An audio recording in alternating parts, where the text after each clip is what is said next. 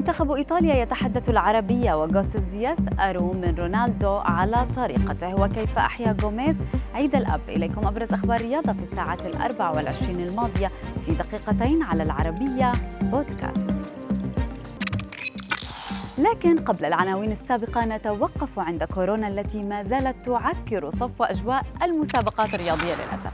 حيث أعلنت طوكيو عن أول حالة إصابة بالفيروس بين الرياضيين الذين وصلوا إلى اليابان استعدادا للمشاركة في الأولمبياد.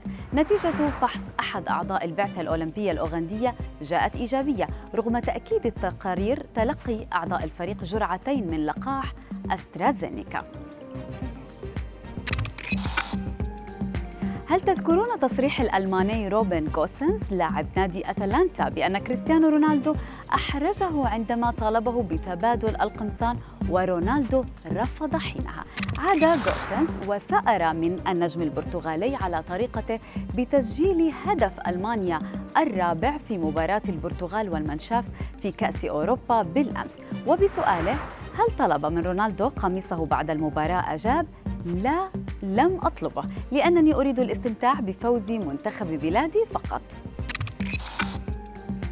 بمناسبة عيد الأب نشر العديد من نجوم المستديرة صورا لهم مع أبنائهم وآبائهم لكن طريقة إحياء نجم نادي الهلال السعودي بفتن جوميز للمناسبة كانت مختلفة.